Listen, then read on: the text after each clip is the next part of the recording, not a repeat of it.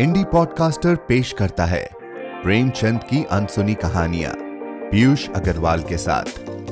हम सबने प्रेमचंद की कहानियाँ बचपन से पढ़ी है। गबन, गोदान, निर्मला, ईदगाह, बड़े भाई साहब, पंच परमेश्वर जैसी कई कहानियों को बहुत पसंद भी किया है। लेकिन क्या आप जानते हैं कि हमारे कथा सम्राट ने लगभग 300 कहानियाँ लिखी हैं? मैं पीयूष अग्रवाल, आप सबके लिए लाया हूँ प्रेमचंद की अनसुनी कहानियाँ सीज़न वन एक अनोखा प्रयास, जहाँ आप सुनेंगे मुंशी जी की अनसुनी अनजानी कहानियाँ, कहानी क्लब के सदस्यों की आवाज़ में। नमस्कार, क्या आप तैयार हैं मुंशी जी की एक और अनोखी अनसुनी कहानी सुनने के लिए? आपको हमारा यह प्रयास कैसा लग रहा है? एप्पल पॉडकास्ट पर रिव्यू और hello at the rate Piyush Agrawal dot com पर ईमेल करके बताएँ। हमारी कहानियाँ सोशल मीडिया पर शेयर भी करें। आज की अनसुनी कहानी है बालक भोले भाले गंगू की कहानी, जिसका दिल बहुत साफ़ है, जो बस प्यार करना जानता है, निभाना जानता है। कहानी क्लब की सदस्य पूनम अहमद आज कहानी पढ़ेंगी और वो थाने में रहती हैं। इन्होंने फाइन आर्ट्स में एमए किया है। बचपन से पढ़ने का शौक था और आज भी बहुत पढ़ती हैं। पढ़ते पढ़ते लिखना भी शुरू कर दिया। इनकी अब तक साढ़े पाँच सौ कहानियाँ और 200 लेख देश की कई प्रतिष्ठित पत्रिकाओं में प्रकाशित हो चुके हैं। चार कथा संग्रह आ चुके हैं। पांचवे पर काम कर रही हैं। अगर आप भी कहानी क्लब का हिस्सा बनना चाहते हैं तो इस एपिसोड के अंत तक सुनिएगा। तो चलिए सुनते हैं आज की अनसुनी कहानी। आज की कहानी है बालक। लेखक, वही हमारे प्रिय प्रेमचंद। गंगू को लोग ब्राह्मण कहते हैं और वो अपने को ब्राह्मण समझता भी है। मेरे सईस और खिदमतगार मुझे दूर से सलाम करते हैं। गंगू, मुझे कभी सलाम नहीं करता। वो शायद मुझसे पालागन की आशा रखता है। मेरा जूठा ग्लास कभी हाथ से नहीं छूता और ना कभी मेरी इतनी हिम्मत हुई कि उससे पंखा झलने को कहूँ। जब मैं पसीने से तर होता हूँ और वहाँ कोई दूसरा आदमी नहीं होता तो गंगू आप ही आप पंखा उठा लेता है। लेकिन उसकी मुद्रा से यह भाव स्पष्ट प्रकट होता है कि मुझ पर कोई एहसान कर रहा है।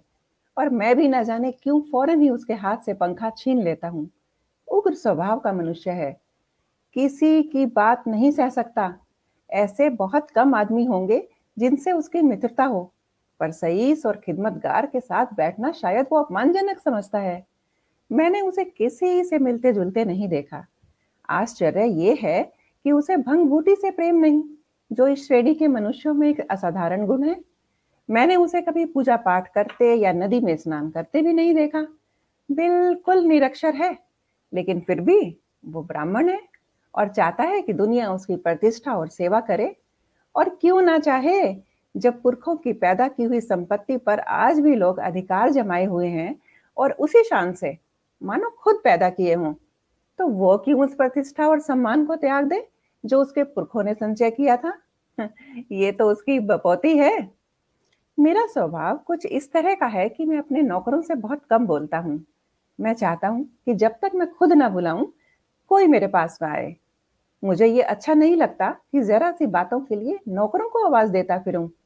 मुझे अपने हाथ से सुराही से पानी उड़ेल लेना, अपना लैंप जला लेना अपने जूते पहन लेना या अलमारी से कोई किताब निकाल लेना। इससे कहीं ज़्यादा सरल मालूम होता है कि मैं हींगन और मैकू को पुकारूं। इससे मुझे अपनी स्वेच्छा और आत्मविश्वास का बोध होता है। नौकर भी मेरे स्वभाव से परिचित हो गए हैं और बिना ज़रूरत मेरे पास बहुत कम आते हैं। इसलिए एक दिन जब प्रातःकाल गंगू मेरे सामने आकर खड़ा हो गया तो मुझे बहुत बुरा लगा। ये लोग जब आते हैं ना तो पेशगी हिसाब में कुछ मांगने के लिए या किसी दूसरे नौकर की शिकायत करने के लिए। मुझे ये दोनों ही बातें अत्यंत अप्रिय हैं। मैं पहली तारीख को हर एक का वेतन चुका देता हूँ और बीच में जब कोई कुछ माँगता है तो क्रोध आ जाता है। कौन दो दो चार चार रुपए का हिसाब रखता फिरे? फिर जब किसी को महीने भर की पूरी मजूरी मिल गई तो उसे क्या हक है कि उसे पंद्रह दिन में खर्च कर दे और ऋण या पेशगी की शरण ले? और शिकायतों से तो मुझे घृणा है। मैं शिकायतों को दुर्बलता का प्रमाण समझता हूँ या ठकुर सुहाती की शुद्र चेष्टा। मैंने माथा सिगोड़ कर कहा, क्या बात है? मैंने तो तुम्हें नहीं बुलाया? गंगू के तीखे अभिमानी मुख पर आज कुछ ऐसी नम्रता, कुछ ऐसी याचना, कुछ ऐसा संकोच था कि मैं चकित हो गया। ऐसा जान पड़ा वो कुछ जवाब देना चाहता है मगर शब्द नहीं मिल रहे। मैंने जरा नम्र होकर कहा, आखिर क्या बात है? कहते क्यों नहीं? तुम जानते हो ना ये मेरे ठहरने का समय है? मुझे देर हो रही है। गंगू ने निराशा भरे स्वर में कहा तो आप हवा खाना जाएँ? मैं फिर आ जाऊँगा। ये अवस्था और भी चिंताजनक थी। इस जल्दी में तो वो एक क्षण में अपना वृतांत क्या सुनाएगा। वो जानता है कि मुझे ज़्यादा अवकाश नहीं है। दूसरे अवसर पर तो दुष्ट घंटों रोएगा। मेरे कुछ लिखने पढ़ने को तो वो शायद कुछ काम समझता भी हो, लेकिन विचार को जो मेरे लिए सबसे कठिन साधना है, वो मेरे विश्राम का समय समझता है। वो उसी वक्त आकर मेरे सिर पर सवार हो जाएगा। मैंने निर्दयता के साथ कहा, क्या कुछ पेशगी मांगने आए हो? मैं पेशगी नहीं देता। नहीं सरकार, मैंने तो कभी पेशगी नहीं मांगी। तो क्या किसी की शिकायत करना चाहते हो? मुझे शिकायतों से घृणा है। नहीं सरकार, मैंने तो कभी किसी की शिकायत नहीं की। गंगू ने अपना दिल मज़बूत किया उसकी आकृति से स्पष्ट झलक रहा था, मानो वो कोई छलांग मारने के लिए अपनी सारी शक्तियों को एकत्र कर रहा हो। और लड़खड़ाती हुई आवाज़ में बोला, हुजूर, मुझे आप छुट्टी दे दें। मैं आपकी नौकरी अब ना कर सकूँगा। ये इस तरह का पहला प्रस्ताव था जो मेरे कानों में पड़ा। मेरे आत्माभिमान को चोट लगी। मैं जब अपने को मनुष्यता का पुतला समझता हूँ, अपने नौकरों को कभी कटुवचन नहीं कहता अपने स्वामित्व को यथासाध्य म्यान में रखने की चेष्टा करता हूँ, तब मैं इस प्रस्ताव पर क्यों ना विस्मित हो जाता? कठोर स्वर में बोला, क्यों? क्या शिकायत है? आपने तो हुजूर, जैसा अच्छा स्वभाव पाया है, वैसा कोई क्या पाएगा? लेकिन बात ऐसी आ पड़ी है कि अब मैं आपके क्या नहीं रह सकता। ऐसा ना हो कि पीछे से कोई बात हो जाए हुजूर तो आपकी बदनामी हो। मैं नहीं चाहता कि मेरी वजह से आपकी आबरू में बट्टा लगे। मेरे दिल में उलझन पैदा हुई। जिज्ञासा की अग्नि प्रचंड हो गई। आत्मसमर्पण के भाव से बरामदे में पड़ी हुई कुर्सी पर बैठकर बोला, तुम तो पहलियाँ बुझा रहे हो। साफ़ साफ़ क्यों नहीं कहते? क्या मामला है? गंगू ने बड़ी नम्रता से कहा, हुजूर, बात यह है कि वो स्त्री जो अभी अभी विधवा आश्रम से निकाल दी गई है, वो गोमती देवी, वो चुप हो गया। मैंने अधीर होकर कहा हाँ निकाल दी गई है तो फिर? तुम्हारी नौकरी से उसका क्या संबंध? गंगू ने जैसे अपने सिर का भारी बोझ ज़मीन पर पटक दिया। मैं उससे ब्याह करना चाहता हूँ, बाबूजी। मैं विस्मय से उसका मुँह ताकने लगा। ये पुराने विचारों का पोंगा ब्राह्मण, जिसे नई सभ्यता की हवा तक ना लगी, उस उल्टा से विवाह करने जा रहा है, जिसे कोई भला आदमी अपने घर में भी कदम न रखने देगा। गोमती ने मोहल्ले के शांत वातावरण में थोड़ी सी हलचल पैदा कर दी। कई साल पहले वो विधवाश्रम से भागी आई थी। तीन बार आश्रम के कर्मचारियों ने उसका विवाह करा दिया था, पर हर बार वो महीने पंद्रह दिन के बाद भाग आई थी। यहाँ तक कि आश्रम के मंत्री ने अब की बार उसे आश्रम से निकाल दिया था। तब से वो इसी मोहल्ले में एक कोठरी लेकर रहती थी और सारे मोहल्ले के शोधों के लिए मनोरंजन का केंद्र बनी हुई थी। मुझे गंगू की सरलता पर क्रोध भी आया और दया भी। इस गधे को सारी दुनिया में कोई स्त्री ना मिलती थी जो इससे ब्याह करने जा रहा है? जब वो तीन बार पतियों के पास से भाग आई तो इसके पास कितने दिन रहेगी? कोई गांठ का पूरा आदमी होता तो एक बात भी थी, शायद साल छह महीना टिक जाती। ये तो निपट आँख का अंधा है। एक सप्ताह भी तो निभाना होगा। मैंने चेतावनी के भाव से पूछा, तुम्हें इस स्त्री की जीवन कथा मालूम है? गंगा ने गंगू ने आँखों देखी बात की तरह कहा सब झूठ है सरकार। लोगों ने हक नाहक उसको बदनाम कर दिया है। क्या कहते हो? वो तीन बार अपने पतियों के पास से भाग नहीं आई? उन लोगों ने उसे निकाल दिया, हुजूर तो क्या करती? कैसे बुद्धू आदमी हो? कोई इतनी दूर से आकर विवाह करके ले जाता है, हज़ारों रुपया खर्च करता है, इसलिए कि औरत को निकाल दे? गंगू ने भावुकता से कहा, जहाँ प्रेम नहीं है हुजूर, वहाँ कोई स्त्री नहीं रह सकती। स्त्री केवल रोटी, कपड़ा ही नहीं चाहती। कुछ प्रेम भी तो चाहती है, हुजूर। वे लोग समझते होंगे कि हमने एक विधवा से विवाह करके उसके ऊपर कोई बहुत बड़ा एहसान किया है। चाहते होंगे कि तन मन से वो उनकी हो जाए, लेकिन दूसरे को अपना बनाने के लिए पहले आप उसका बन जाना पड़ता है, हुजूर। ये बात है। फिर उसे एक बीमारी भी है। उसे कोई भूत लगा हुआ है। वो कभी कभी बगझक करने लगती है और बेहोश हो जाती है। हम्म और तुम ऐसी स्त्री से विवाह करोगे? मैंने संदिग्ध भाव से सिर हिलाकर कहा, समझ लो, जीवन कड़वा हो जाएगा। कंगू ने शहीदों के से आवेश में कहा, हुजूर, मैं तो समझता हूँ मेरी ज़िंदगी बन जाएगी, बाबूजी, आगे, भगवान की मर्ज़ी। मैंने ज़ोर देकर पूछा तो तुमने तय कर लिया है? हाँ हुजूर तो मैं तुम्हारा इस्तीफा मंजूर करता हूँ। मैं निरर्थक रूढ़ियों और व्यर्थ के बंधनों का दास नहीं हूँ। लेकिन जो आदमी एक दुष्टा से विवाह करे, उसे अपने यहाँ रखना वास्तव में जटिल समस्या थी। आए दिन टंटे बखेड़े होंगे नई नई उलझने पैदा होंगी। कभी पुलिस दौड़ लेकर आएगी, कभी मुकदमे खड़े होंगे। संभव है चोरी की वारदातें भी हो। इस दलदल से दूर रहना ही अच्छा। गंगू शुदा पीड़ित प्राणी की भांति रोटी का टुकड़ा देखकर उसकी ओर लपक रहा है। रोटी जूठी है, सूखी हुई है, खाने योग्य नहीं है। इसकी उसे परवाह नहीं। उसको विचार बुद्धि से काम लेना कठिन था। मैंने उसे पृथक कर देने में ही अपनी कुशल समझी। पाँच महीने गुजर गए। गंगू ने गोमती से विवाह कर लिया था और उसी मोहल्ले में एक खपरेल का मकान लेकर रहता था। वो अब चाट का खोचा लगाकर गुजर बसर करता था। मुझे जब कभी बाज़ार में मिल जाता तो मैं उसका कुशल क्षेम पूछता। मुझे उसके जीवन से विशेष अनुराग हो गया था। ये एक सामाजिक प्रश्न की परीक्षा थी। सामाजिक ही नहीं, मनोवैज्ञानिक भी। मैं देखना चाहता था इसका परिणाम क्या होता है। मैं गंगू को सदैव प्रसन्न मुख देखता, समृद्धि और निश्चिंतता के मुख पर जो एक तेज और स्वभाव में जो एक आत्मसम्मान पैदा हो जाता है, वो मुझे यहाँ प्रत्यक्ष दिखाई देता था। रुपए बीस आने की रोज बिक्री हो जाती थी। इसमें लागत निकालकर आठ दस आने बच जाते थे। यही उसकी जीविका थी। किंतु इसमें किसी देवता का वरदान था, क्योंकि इस वर्ग के मनुष्यों में जो निर्लजता और विपन्नता पाई जाती है, इसका वहाँ चिन्ह तक ना था। उसके मुख पर आत्म विकास और आनंद की झलक थी, जो चित्त की शांति से ही आ सकती है। एक दिन मैंने सुना कि गोमती गंगू के घर से भाग गई है। कह नहीं सकता, क्यों? मुझे इस खबर से एक विचित्र आनंद हुआ। मुझे गंगू के संतुष्ट और सुखी जीवन पर एक प्रकार की ईर्ष्या होती थी।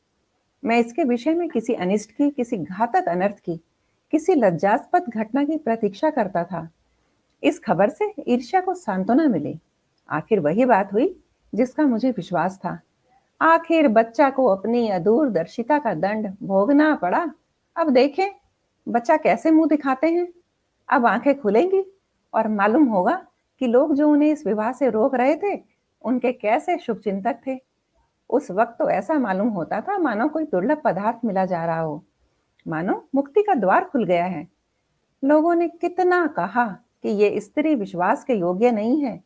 कितनों को दगा दे चुकी है, तुम्हारे साथ भी दगा करेगी। लेकिन इन कानों पर जू तक न रहेंगी अब मिले?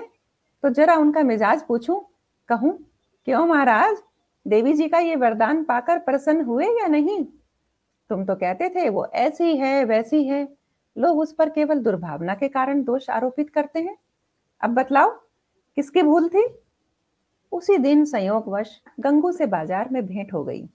घबराया हुआ था, बदहवास था, बिल्कुल खोया हुआ।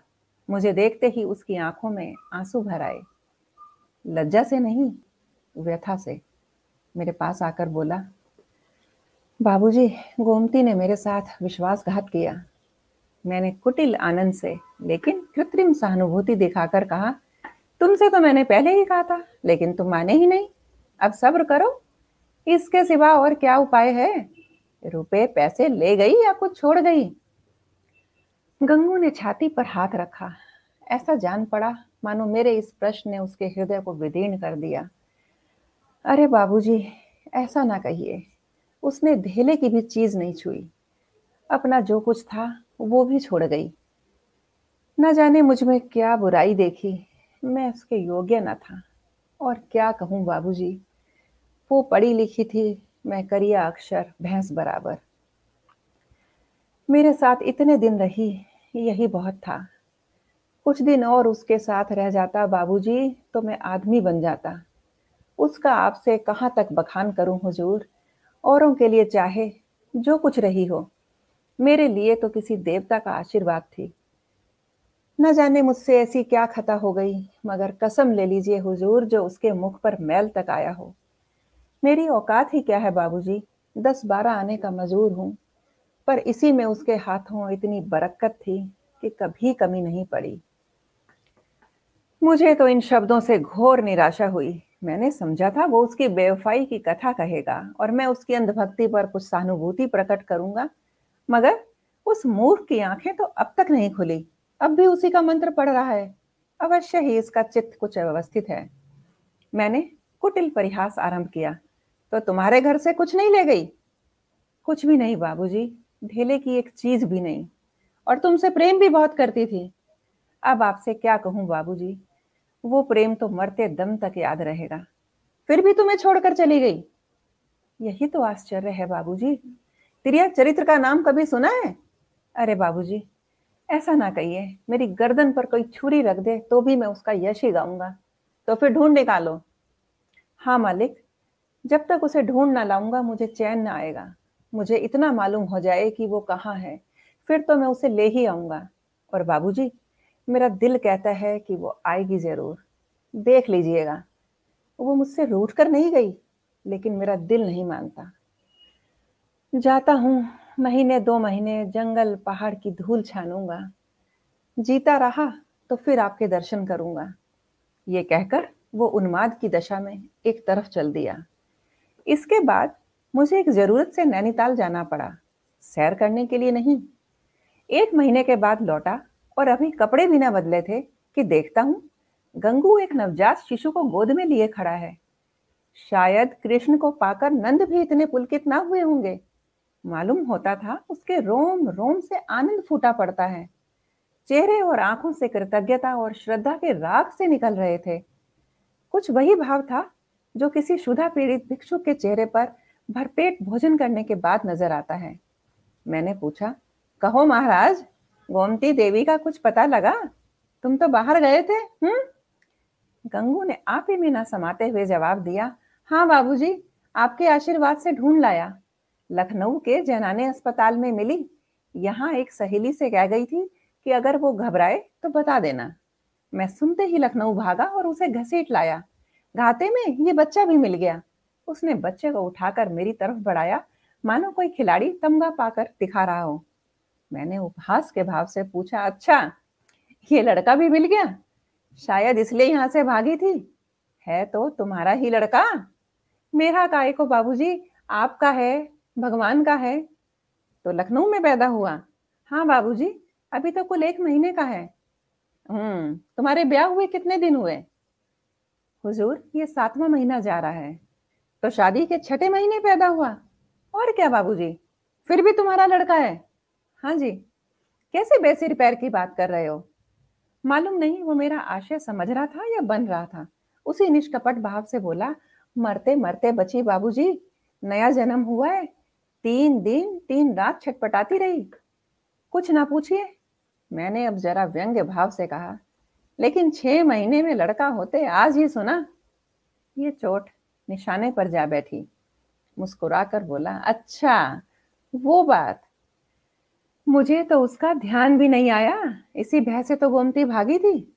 मैंने कह दिया, गोमती, अगर तुम्हारा मन मुझसे नहीं मिलता तो तुम मुझे छोड़ दो। मैं भी चला जाऊँगा। और फिर कभी तुम्हारे पास ना आऊँगा। तुमको जब कुछ काम पड़े तो मुझे लिखना, मैं भरसक तुम्हारी मदद करूँगा। मुझे तुमसे कुछ मलाल नहीं है। मेरी आँखों में तुम अब भी उतनी ही भली हो। अब भी मैं तुम्हें उतना ही चाहता हूँ। नहीं, अब मैं तुम्हें और ज़्यादा चाहता हूँ। लेकिन अगर तुम्हारा मन मुझसे फिर नहीं गया है तो मेरे साथ चलो। गंगू जीते जी तुमसे बेवफाई ना करेगा। मैंने तुमसे इसलिए विवाह नहीं किया कि तुम देवी हो, बल्कि इसलिए किया कि मैं तुम्हें चाहता था। और सोचता था कि तुम भी मुझे चाहती हो। ये बच्चा मेरा बच्चा है, मेरा अपना बच्चा है। मैंने एक बोया हुआ खेत लिया तो उसकी क्या फ़सल को इसलिए छोड़ दूँगा कि उसे किसी दूसरे ने बोया था? ये कहकर उसने ज़ोर से ठट्ठा मारा। मैं कपड़े उतारना भूल गया। कह नहीं सकता, क्यों मेरी आँखें सजल हो गई। ना जाने वो कौन सी शक्ति थी जिसने मेरी मनोगत घृणा को दबाकर मेरे हाथों को बढ़ा दिया। मैंने उस निष्कलंक बालक को गोद में ले लिया और इतने प्यार से उसका चुंबन लिया कि शायद अपने बच्चों का भी ना लिया होगा। गंगू बोला, बाबूजी, आप बड़े सज्जन हैं। मैं गोमती से बार बार आपका बखान किया करता हूँ। कहता हूँ, चल, एक बार उनके दर्शन करा, लेकिन मारे लाज के आते ही नहीं। मैं और सज्जन? अपनी सज्जनता का पर्दा आज मेरी आँखों से हटा। मैंने भक्ति से डूबे हुए स्वर में कहा, नहीं जी मेरे जैसे कलुषित मनुष्य के पास वो क्या आएगी? चलो, मैं उनके दर्शन करने चलता हूँ। तुम मुझे सज्जन समझते हो?